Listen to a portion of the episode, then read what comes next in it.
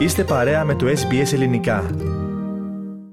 Ραδιοφωνία SBS, ακούτε το ελληνικό πρόγραμμα στο μικρόφωνο ο Πάνος Αποστόλου. Επιστρέφει για τρίτη χρονιά το Φεστιβάλ Ευρωπαϊκού Κινηματογράφου Europa Europa. Φέτος την καλλιτεχνική του διεύθυνση και την επιλογή των ταινιών έχει αναλάβει ο ομογενής Σπύρος Οικονομόπουλος.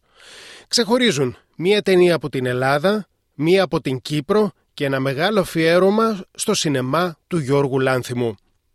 Κάθε χρόνο στη Μελβούρνη και το Σίδνη διοργανώνονται μία σειρά από φεστιβάλ ταινιών, όπως το Φεστιβάλ Ελληνικού Κινηματογράφου, του Ιταλικού και του Γαλλόφωνου κτλ. Φέτος και για τρίτη χρονιά υπάρχει ένα φεστιβάλ που συγκεντρώνει τις καλύτερες ταινίες του σύγχρονου ευρωπαϊκού κινηματογράφου.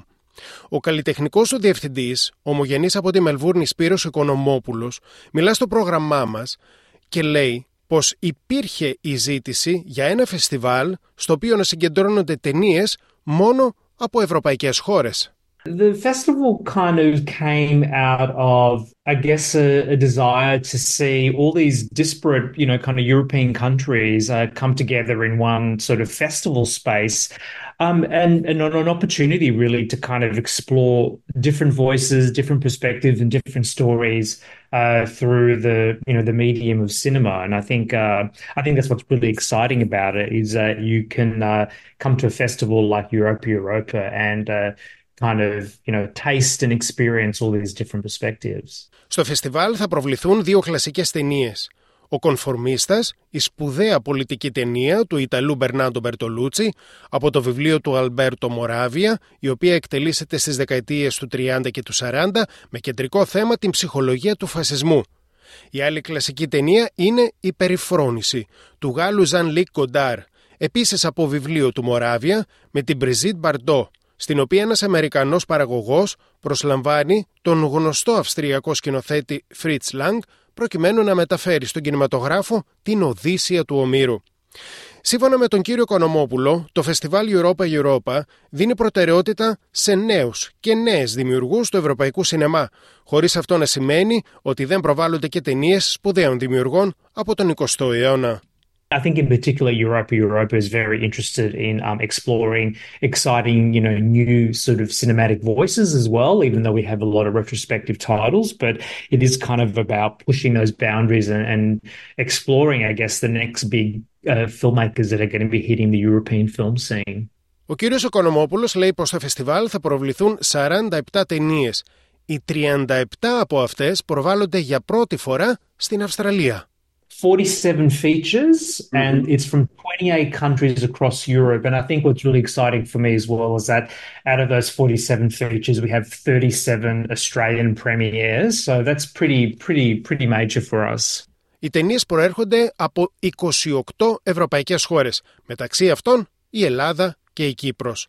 Η ελληνική ταινία έχει τίτλο «Το καλοκαίρι της Κάρμεν» και είναι η νέα ταινία του Ζαχαρία Μαυροειδή, μια γκέι κομμωδία για δύο φίλους που προσπαθούν να γράψουν ένα σενάριο.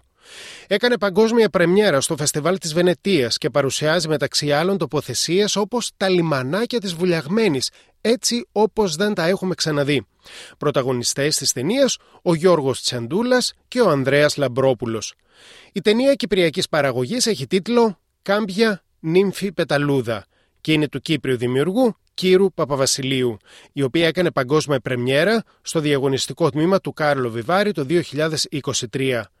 Η ταινία αφορά τη δοκιμασία της σχέσης ενός ζευγαριού σε έναν κόσμο όπου ο χρόνος αλλάζει αυθαίρετα, καθώς οι ατομικές και κοινές αναμνήσεις του παρελθόντος, του παρόντος και του μέλλοντος αλλάζουν ασταμάτητα. Πρωταγωνιστεί ο ξεχωριστός Έλληνας ηθοποιός Μάκης Παπαδημητρίου. Το φεστιβάλ Europa Europa θα προβάλλει τις εξής έξι ταινίες του Γιώργου Λάνθιμου. Κινέτα, Κοινόδοντας, Άλπης, Ο Αστακός, Ο Θάνατος του Ιερού Ελαφιού και η Ευνοούμενη. Ο ομογενής καλλιτεχνικός διευθυντής του φεστιβάλ, κ. Οικονομόπουλος, λέει πως το αφιέρωμα στο Λάνθιμο έρχεται σε μια στιγμή που ο Έλληνα δημιουργό με την ταινία του Poor Things κερδίζει συνεχώ βραβεία και έχει 11 υποψηφιότητε η ταινία αυτή για Όσκαρ.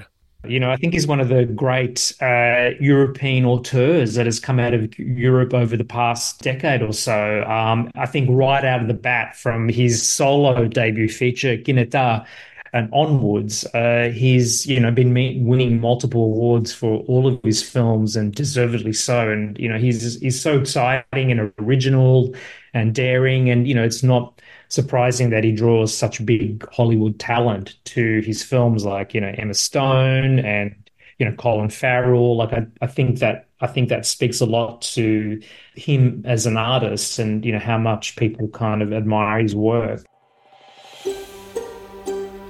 Θέλετε να ακούσετε περισσότερες ιστορίες σαν και αυτήν; Ακούστε στο Apple Podcast, στο Google Podcast, στο Spotify ή οπουδήποτε ακούτε podcast.